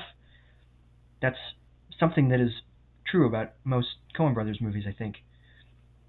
Is that it's taking you down this you think, you know, at the beginning, oh, drug money, drug bust gone bad. Guy finds it, gets kind of caught up in between the lawmen searching for the people behind the drug bust and this evil ghost of a killer guy on the trail of all of it, right? And you think, oh, well, I know what this is going to do. But if you read the novel, which I did, um, I read it about a week before I saw the movie. I saw this in theaters, by the way. This this is the only movie on my top five that I saw originally in theaters. I would have killed um, to see it, this in theaters. Yeah, I, I saw it with my dad. We were both we were both blown away, and I had just turned 18. Um, in fact, uh, I think the week before, and I saw the book. It's very short. It's a very short book. Uh, very easy read. Cormac McCarthy's novels are some of the easiest to read that you'll find, and it is a fantastic adaptation because again, it takes the very uh, the the conciseness of McCarthy's language, and I'm talking dialogue and also the uh, the non-speak, you know, the the action parts of the book, if you will. Um, and he was a writer who didn't put quotations around his dialogue. Interestingly enough, you just read it all as kind of running sentences, no no quotation marks. Um, and but it's also the Coen brothers because it's this very uh, interesting way of everybody talking. It's all it's interesting to watch something like Glass Onion and Knives Out because I feel like uh, Benoit Blanc kind of fits in to this world. I think that it, it would be interesting to see him fit into the, something like this world because every, all of the characters speak sort of in the same way that he does. Um, age will flatten a man, Wendell. You know, for instance, that's something that uh, uh, Tom, uh, Tommy Lee Jones's character tells Garrett Dillahunt. It's also interesting, by the way, you brought, you brought up um, uh, Javier Bardem's win. He almost wasn't able to do this movie, and if everybody saw Tar, then you would have gotten an idea of what Mark Strong would have looked like in this role had he taken it, because uh, he was on he was on hand to take over the role if Javier Bardem's uh, scheduling conflicts didn't work out. Oh, thank and, God it worked out though. Oh, thank thank look, goodness. Like, look, uh, I like Mark Strong, but no, I can't see. No, it would. You have to have a guy with an unreadable accent. You don't know what accent he's doing in this movie. I mean, this mm-hmm. is a mm-hmm. Spanish actor, but he sounds like he could be trying to do some like German or East European thing. Yeah. But sometimes it also seems like maybe it's just his Spanish accent, and uh, I love I, I, I love that. Um, Heath Ledger was considered for Llewelyn Moss, uh, but decided not to do that, which is interesting considering where he went with his next role, the one that mm-hmm. he uh, that he did go with, and um, man, that would have been really interesting if he won twice in a row for those yeah. roles. But uh, but he decided to spend more time. I think his daughter had just been born, and he he wanted to spend time with with her. But uh, um, yeah, I, I just I love it. I think that Tommy Lee Jones should have been nominated. I actually haven't seen the other movie that he was nominated for that year, but should have been nominated for this. Yeah. Um, maybe yeah. I mean, and if he was nominated, stood a good chance of maybe deserving to win. And I know exactly who won Best Actor that year. Um, there's, I think it's one of, I think it may be Tommy Lee Jones' best performance. Uh, yeah, I, I, it's it's my favorite performance. the him. final scene where he is talking about his dreams and the unconscious kind of uh, the conclusions that he comes to Yeah. while he's trying to understand those, especially within the context of what he's just been through. I, it's it's just it can't be spoken about with words. I don't think It- it- there- it's just there's a beauty to it, and so yeah, I mean I think that that's kind of what would give this the slight edge over Fargo, even though they're both five star A plus masterpieces. You know that's why this one is my number one. Um, our mutual friend Mark Dujsik considers this the best film of the century so far. If that gives uh, everybody should read Mark Dujsik's reviews, markreviewsmovies.com. Um, yeah, this is his choice for best movie of the century so far, and it's pretty close to that for me. Um, it's it's certainly one of the like it's top top 10 I think for me. It's top Yeah. 10 for me. It's Yeah. so that's anyway, that- that's my number one. I mean, it, it probably was pretty clear once we were getting down to the wire what it would be, and it's pretty clear what yours is too. So Yeah? I mean, I mean, look, No Country for Old Men might be the best film that they've ever made. I think, like, not my favorite film that they've ever done, but I think in terms of like everything, it was their best. But my personal favorite film that they've ever directed, I mean, it is absolutely insane that this movie is turned 10 years old this year. It's crazy. I hmm. remember so well when I first heard about this movie, and I was like, this sounds great. This sounds very much my kind of movie. I unfortunately did not get a chance to see this when it came out. I watched it not too long after it came out, but man, the impact that this movie has had on my life for so many different reasons. I mean, it introduced me to dad. Like that's the first thing. It literally without this movie, I would never have come across that So thank you, Coen Brothers, for giving me my favorite film from your guys' catalog, Inside Llewyn Davis from 2013. I mean, this film is very much a Brian Suffield movie in every stretch of the Mm. imagination. I'm a big fan of movies about music. That is something that I love. I'm not a musician myself. I cannot play an instrument for my life. I cannot sing for my life. I will be upfront about that. But whenever there's a movie coming out about a musician, I will be there day one. And obviously, I love the Coen brothers, and I thought the trailer made the movie look great. I thought it looked so good. It looked so so good, and I've always liked folk music. I've I- don't know what it is, but I've always found it to be incredibly relaxing. It helps relieve my stress listening to that kind of music. And you know, when I saw the trailer for this, I was like, "Who's this Oscar Isaac guy?" Like, I had no idea who he was. I hadn't seen Drive at that point, so I I had no Okay. idea who Oscar Isaac was. But I'm like, well, if the Coen Brothers are letting him lead their their film, I'm sure he's incredible. And his work as Llewyn Davis is still my favorite performance that he's ever given.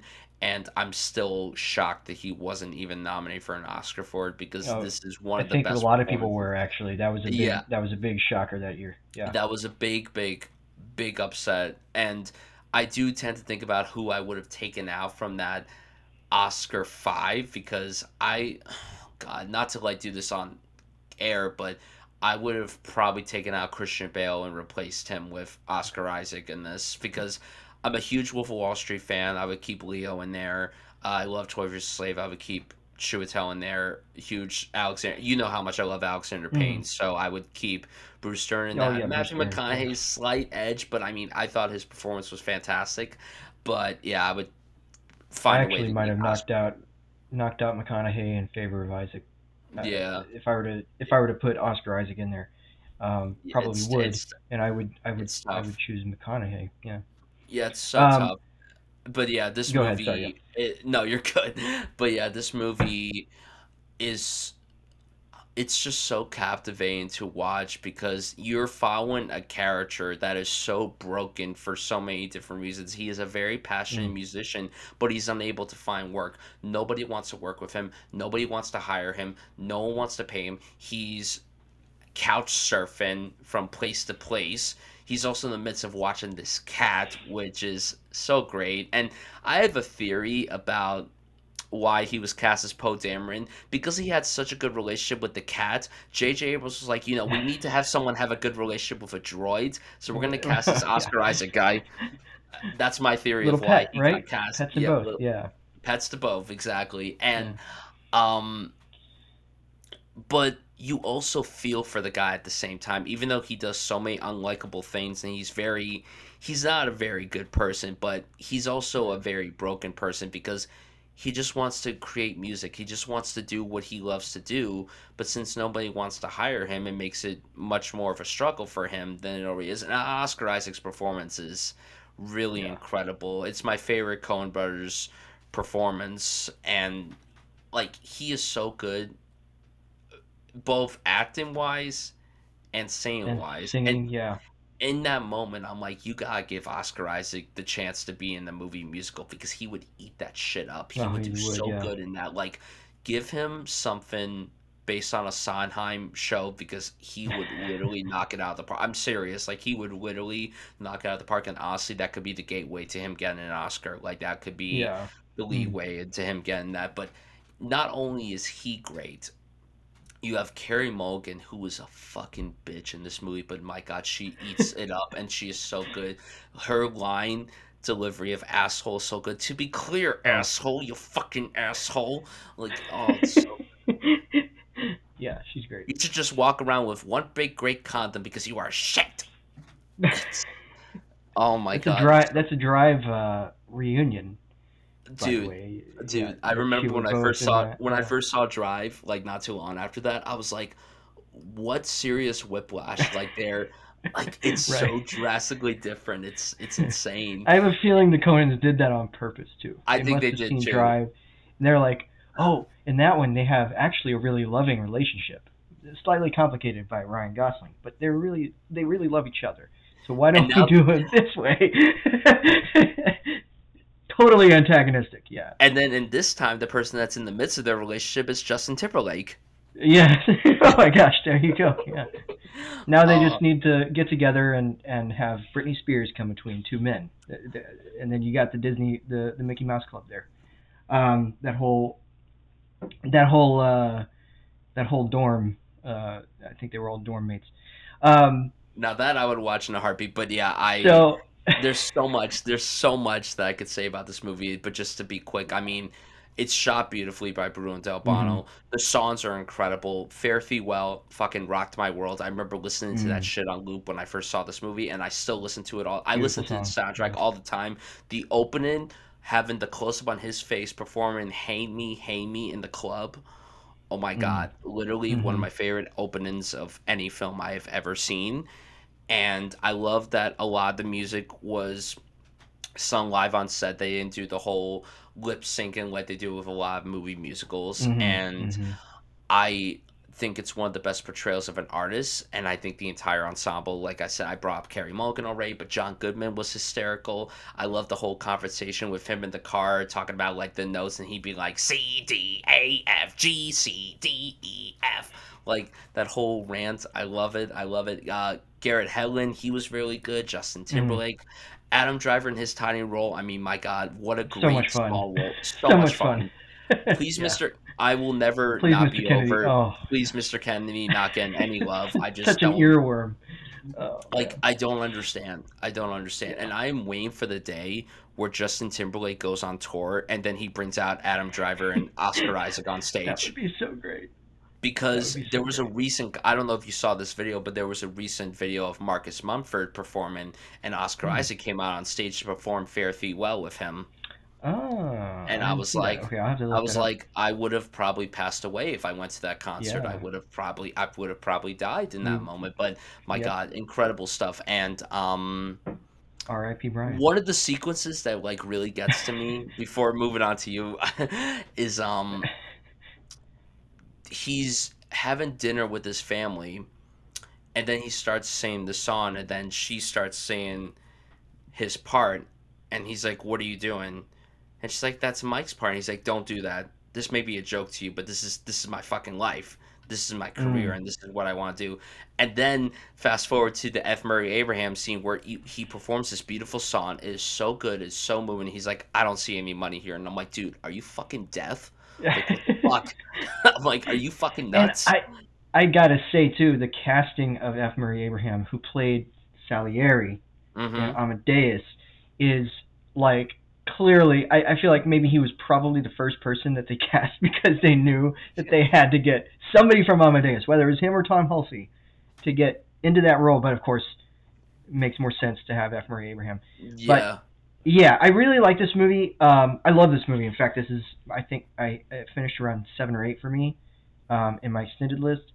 I will say that the reason maybe it's not in my top five is that I do have questions that I, I haven't rewatched this. This is one that I should have rewatched, but um, I saw it in theaters to give some some people an idea of how slow at that point things came to Dallas. This was I think like a second or third weekend in December limited limited release in 2013, and it didn't get here until early February, and I wasn't That's able nuts. to see it until then. Yeah, I know. Uh, it was like a month after my, I finished my top 10 it, of that year, and it would have made it. But anyway, um, I do have questions. Weird hang up, I guess. It's mostly just me, probably not the movie, about the John Goodman section, just because it, it is so strange. Um, but that's their "Oh Brother Where Art Thou" side coming out. I think that's like the most. That's the perfect callback to that. And, um, yeah. But I love the movie. I love Oscar Isaac in it. I knew him from well from Drive, but also I actually knew him as a good singer in a movie because a year before this he was in a movie called Ten Years, which was a star-studded, That's the star-studded Channing Tatum Altman movie, level right? star. Well, Channing Tatum, Anthony Mackie, Chris Pratt, um, uh, Brian Geraghty, Aubrey Plaza, Kate Mara, tons of people in that movie, and I think I only named like half of them. And he plays this um, rock star who's kind of coming back to his hometown for his 10-year high school reunion under a little bit of heat from his fame, and he performs a song in that movie. Um, and Brian is now not going to believe me. He's going to throw me off the show. That I think actually is is and and I say this with as much respect as possible. I think equals or even surpasses any of his music performances in this movie. I and I say that loving loving what he does in this movie, but there is a song that is as meaningful to that character in 10 years as his performance here for like F. Murray Abraham, for instance. Um, that is just absolutely just off the wall amazing. Everybody needs to seek out that movie. It's not very well known. It's pretty underrated, uh, even from people who who see it and kind of appreciate it. I love it. I've I watch it every few years. It's about a high school reunion, so if you've been to one of those, maybe it'll hit harder, and I have. But um, but that's where I knew him from, and of course I knew, and I had seen him in Drive. I also seen him in Sucker Punch that, that same year as Drive. He was in that, That's right. He wasn't. and he was in yeah. Robin Hood, the um Oh. the 2010 one with Russell Crowe. I, I hate Um, that movie. I don't like that movie. In the trailer, there's at some point somebody says, uh, he says something in the trailer that's become a big meme now. But anyway, um, uh, oh, I declare him an outlaw, or to be an outlaw, or something. In the Mhm. trailer of that movie, everybody everybody knows him from that line, uh, uh, if they know anything about Robin Hood. Um, yeah. but I so I knew him from a few of those roles that were coming up, but this is definitely the one that put him on the map for most people. I, I feel like it's probably the kind of role that got him cast as Poe Dameron, just because it was so visible. Uh, and then he had a pretty good 2014 as well, and I I I love it. Um, it maybe just doesn't quite get in my top five there, just for for a couple of minor hangups that I just Yeah. don't have with my top five, but um, but I love it. So Yeah. I I, uh, I applaud it. I know how much it means to you too. So Yeah, I mean, I, this film has left a bigger impact on me than I ever could have imagined. Like, it's not only my favorite Coen Brothers movie, it's uh, it wasn't even my favorite film of twenty. Actually, wait, no, it was my favorite movie of twenty thirteen. It wasn't until recently where it took over Wolf of Wall Street as my favorite movie from that year, and it's it was in my top. I believe my top 10 of the 2010s and it's in my top like 30 films of all time. Like this film has meant the world to me. I've watched it countless amount of times. I remember when I started getting Criterions, like I bought that Criterion like as soon as I could. Like I remember buying that like immediately and the supplements on that are amazing. There's great special features, some commentaries. It's it's worthwhile. Like if you're an Inside Llewyn Davis fan and you don't own that Criterion, you definitely need to pick that up. Like the next I, time I Criterion's need are on sale, it's so good. And um yeah, I guess the last thing I'll say before, you know, we recap our list is that his delivery of I'm so fucking tired breaks my heart every single time I Mm, watch this. Like mm, every single time. Every single yeah. time. And again, I don't understand how he wasn't nominated for this. And also, the comedic timing from Oscar is so so good because there are certain line deliveries that may not be intended as funny, but it's it's so good because he's just so like I, I don't know like one of the particular moments that gets me where she's like do you ever think about the future at all? And he's like you mean like flying cars? Hotels on the moon? Tang it's it's so it's so good it's it's right. it's just so good his delivery is so good and also i mean he Oh, it's rocked he rocked that beard so beautifully Yeah. like he hmm like I would kill to do that. Like a lot of people are like, no, Bradley Cooper rocked the whole country folk type of singer look first, and I'm like, nah, Oscar Isaac rocked it first, and then Bradley Cooper rocked it in The Star Is Born. So I'm sorry to the Yeah. Star Is Born stands out there. I love that movie, but you know, and Llewyn Davis. But yeah. Anyways, uh, yeah, Inside Llewyn Davis, my favorite Coen Brothers film of all time. So before we talk about some of the films that didn't make our cut, let's recap our list from five to one. So Joel, what is your list? Well, my number five, a little controversial, The Hudsucker Proxy. Uh, my number four was Miller's Crossing. My number three was Raising Arizona. Um, my number two was Fargo, and my number one was No Country for Old Men. And to recap my list, coming in number five is Burn After Reading. Number four, The Tragedy of Macbeth. Number three, No Country for Old Men. Number two, Fargo. And number one, Inside Llewyn Davis. So that's it for our list. So let's talk about some of the films that didn't make the cut that we want to give a shout out to. So, Joel, what are some films, besides the ones that we've talked about already, that you want to give a shout out to? Well, I guess I did mention Barton Fink. That was really close. Um, I also love Blood Simple, which is their their debut together from 1985 or six. Um, or 84. Oh, 84, yeah, okay. It was the mid 80s, uh, which is really notable for having a lot of their trademarks really early on, stuff that they stuck with, Mm-hmm. um, especially in the car- in the crime drama uh, uh, arena. Um, Inside Llewyn Davis, don't need to say any more about that. Um, I loved um, Intolerable Cruelty, like I mentioned earlier, from 2003, is a really fun movie uh, really kind of under the radar. It it was the movie that came after The Man Who Wasn't There and before The Ladykillers, and I don't I think people talk about those more than than Intolerable Cruelty, but it doesn't deserve to be so uh, so readily swept under the rug. I also loved A Serious Man, which is um, a fantastic Michael Stuhlbarg performance. Uh, that is the one that basically put him on the map for everybody. I, he should have been nominated for it over so many of the nominees that year, um, but uh, but wasn't.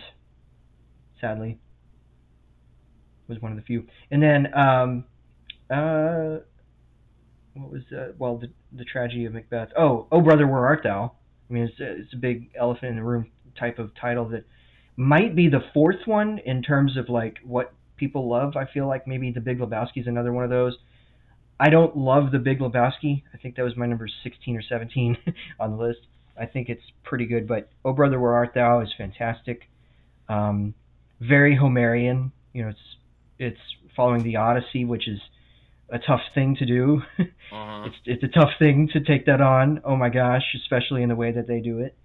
Uh, but they pull that off. Um, yeah, so I, I would say that those were those were a few of the ones that I really loved. Um, Yeah, I'm trying to think if there was any others, but that's all that's coming to mind right now. it's so interesting that you brought up Lebowski and how you you aren't in the I love it train. I'm not in the I love Big Lebowski train either. Like it's good. Yeah. It's There's a lot of cool, fun, random humor, but that's really all it adds up to to me. It- And- and I mean, good in that Je- way, but yeah. yeah. And Jeff Bridges is incredible in that role. He's fantastic, but like I don't know. I mean, everyone Yeah. like that seems to be a go-to like favorite for a lot of people when talking about the Coen Brothers Mhm. movies, but it's honestly not even their I saw- funniest movie. I saw it Like- for the first time in 2020, and I haven't really had any like major inclination to rewatch. I mean, it's it's a lot of fun. Maybe at one point I will, but it's a lot of fun, random humor. But it's not like it it, it, it all works. I, I think that there are stretches that are little too mean spirited, stretches that are a little too dippy. Yeah. Yeah, uh, I, I I think it works pretty well, and that's about it. I agree. So for me, in terms of honorable mentions, obviously Raising Arizona is one of them that's Mhm. like very high up for me. Uh, Our Brother Where Art Thou I thought was really really solid. Um, a Serious Man, which I just watched, I just watched a couple of hours ago for the first time. Michael Stuhlbarg is amazing. He's like. I always thought that like Call Me by Your Name was his best performance, and I still may think that, but this is like very, very close. He is so fucking good in a serious man, and it's honestly criminal that he was not nominated for Best Actor, considering the fact that this movie got nominated for I'll be Best out in a minute. Like, I'll be out in a minute. I'll be out in a minute. the the constant refrain of that is always I'll be out in a minute. Don't- I what I loved about that movie, aside from many things, was um. Oh my god, what was his name? What was his name? What was the name of the person that kept calling him? I just Oh, watched oh, oh, oh, um, oh my gosh, not Fre- is it Fred? Uh, oh, that kept calling him Richard Kind. No, he doesn't keep calling him. I'm sorry. No, it's the person um, that keeps calling him at his office. Oh, what's oh his yeah, name? man, I I know who you're trying to talk about. Um, I'm gonna look that up. Whoops. Like, Uh, I don't know if you noticed, but every time he got a phone call in his office, it would always be a close up on his face every time he would talk to him on the phone, like each and every single time it was happening. And I thought that was a really, really interesting choice to present. Also, the opening gave me serious whiplash. That opening caught me off guard. I thought I was watching the wrong movie, honestly, when I started it. Yeah. Yeah. Oh, yeah. Yeah. And then the ending as well is the very last shot is Oh. kind of insane. Oh, But I, insane. but I love that. That's one of their. That, I guess I should have mentioned this too. There's a lot of pretty overt religious and spiritual imagery in their movie that they Uh-huh. kind of interweave into the into the shots. That's another thing that's that's one of their trademarks, and this is one of them. This is one of their most overt. I mean, it's a Jewish character, so, but Yeah. there's a lot about Jewish stuff in this, and and um, it's an incredibly Jewish movie. Uh, if you want to uh, uh, quote a lot of people on it, and that's Yeah. yeah, it's a it's a lot of fun, It's so good. but it's Yeah, also a lot of a lot of despair too. Yeah. so, yeah, there's a whole lot of despair. It's all about that. It's very much Job. It's very much Job-like. The the Job the Mhm. biblical story of Job. They they they incorporate a lot of that because there's it throws a lot at Larry Gopnik, and uh, yeah, I just I love that. I love that movie. But yeah, uh, just wasn't good Yeah. enough to to break a top five. Of course, this It is a strong top five. It, to it was it was so it. close. And then the last thing I'll say before moving on to the last honorable mention is that when Simon Helberg showed up, I was like so excited to see him. yeah, I got so Yeah. excited to see him in this. It's just so cool. And Yeah. um yeah, the last honorable mention for me is True Grit. I that was the Mhm. first Coen Brothers movie I remember seeing. I saw it in theaters when it came out. I went with my parents and my sister to go see it, and we all really, really liked it very much. Jeff Bridges was great. Matt Damon was great. Josh Brolin for his little time love on Matt screen was really great. movie. Oh, so good. Yeah. Matt so Damon. good. Matt Damon. I I'm. There's another year where there's another thing where maybe I'm not the the greatest authority on who should be nominated for for the acting awards, just because I saw a lot of movies, but I didn't see a lot of like the can the can uh, like top flight canon, I guess. But I would have nominated Matt Damon for best supporting actor. I- Yeah, I there's- think that- there's a there's a there's a way that he that he comes at that character and is it's unlike any other performance he's ever given, Yeah, and, and- he's so much fun in it. he he is so much fun, So much and, fun. and it introduced us to Hailee Steinfeld. Yeah, yeah, exactly. Yeah, Academy Award nominee in the wrong category, but a, an Academy Award nominee Oh. And Oh my god, Yeah, a love- huge, a, a strong example of category Yeah, fraud. That again, yeah, a different a- conversation for another time.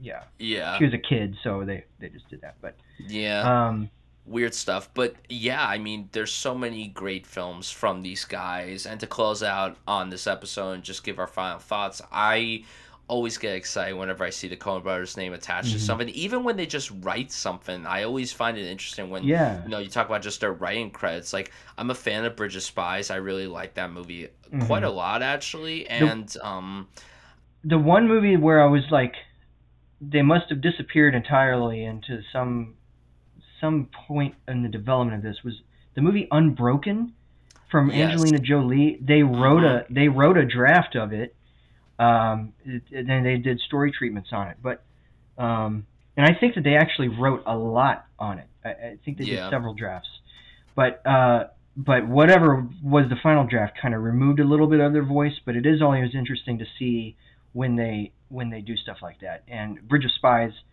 is a little closer to them, I think. yeah, Um, there's some there's some stuff in the conversations in that between Tom Hanks and um, uh, Mark Rylance that I think remained from maybe some of the, the drafts that they did. yeah, But um, clearly that was more Matt Charman, the other the other credit. yeah. Um, but It's so it's so Uh, cool that Spielberg yeah, directed I love Coen. Brothers written dialogue. I mean, that's just uh, really Right, yeah. cool. That's a really Yeah. cool pairing. But yeah, I mean, I love these guys so much. I just think they're true fantastic voices. And you know, we had a little bit of a discussion before where we don't know how much longer they're both going to be making films. Right, yeah. But you know, if they don't continue after a while. I mean, they left behind a really great legacy of really influential Mhm. and celebrated work. I will always have respect for the Coen brothers. If they decide to not make any more films, I will be internally grateful for everything that they have given us. And if they, they want kind of left more, us off yeah, Yeah, they kind of left us off on the Ballad of Buster Scruggs in a way, which is a really strong. It's something I should have mentioned as an honorable mention. that's a good a one really too. good Yeah. Selection of little stories that are very Coen-esque, and yeah, even though two of them are uh, adaptations, I think. Um, yeah, yeah, for sure. But yeah, I love these guys. I love these guys. So, what are your closing thoughts on these two wonderful individuals? Yeah, I mean, I hope that they're not done. Um, it's it really. I was telling you this before, and I'll say it now on the recording. It really feels like Ethan's got a movie coming out. You mentioned I had forgotten that he has one, and Joel's now directed one, and I feel like once you do that, maybe some of the mojo doesn't quite come back for you, or we see like attempts of that happening throughout history, where somebody will who is always together goes off and does something of their own, and then they try to come back together. It doesn't really work because they've gotten the taste of what it's like to do something separately. And so hopefully they're not done. It just it does feel like maybe we've reached the end of the road with them together, but I hope not. And I because I, really think that they're vital. Um, I think they're vital voices, and I and I I, I love their movies. Uh, most you know almost all of their movies enough that um, I shouldn't even put any qualifiers on it. Really, I love Yeah, I love their movies. Yeah. Definitely, definitely. But yeah, Joel, those are those are those are my final thoughts. Yeah. So, And Joel, it was such a blast having you on here. So thank you so much for it was coming such a on blast today. being on. Thank you for having me. It was great. Absolutely, absolutely. And where could the people find you online? Uh, you can find me on Twitter at real Joel Copling. That's sort of tied to an old podcast I used to I used to host. R E E L J O E L C O P L I N G. Um, I probably have to change that at some point, but uh, maybe far far past when Elon Musk is going to threaten to arrest me or whatever he's going to do if I change my Twitter handle. Um, and then uh, you can find me on letter. Well, I guess you can find me on Letterboxd. I don't know how how long I'm going to be on on there anymore, but uh, Twitter's probably the main place.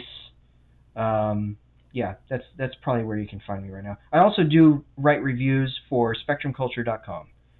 Um, I write reviews and features occasionally too. Um, like I just wrote a 20th anniversary piece on School of Rock that I'm really happy about. and um, I got one coming up for um, Shutter Island because we're mo- moving through Martin Scorsese uh, over there. But um, yeah, so those are the two places. SpectrumCulture.com. I write reviews for them, and then I'm on Twitter at Real Joel Copling. And you guys can follow me on all social medias at Brian Suffield. You guys could subscribe to the show, rate and review it on any podcast platform of your choice. We have a Twitter and Instagram that you guys could stay up to date with news episodes and announcements and all that jazz. And we have a lot of great content coming your way over the next couple of weeks. We have a lot of great episodes lined up, a lot of great topics coming your way. So stay tuned for that. And guys, thank you so much for listening to this episode. Thank you so much. I'm seriously so grateful for all of you that have stuck with me on this journey. And I will see you guys for the very next episode of Film Fragments. Take care, everybody.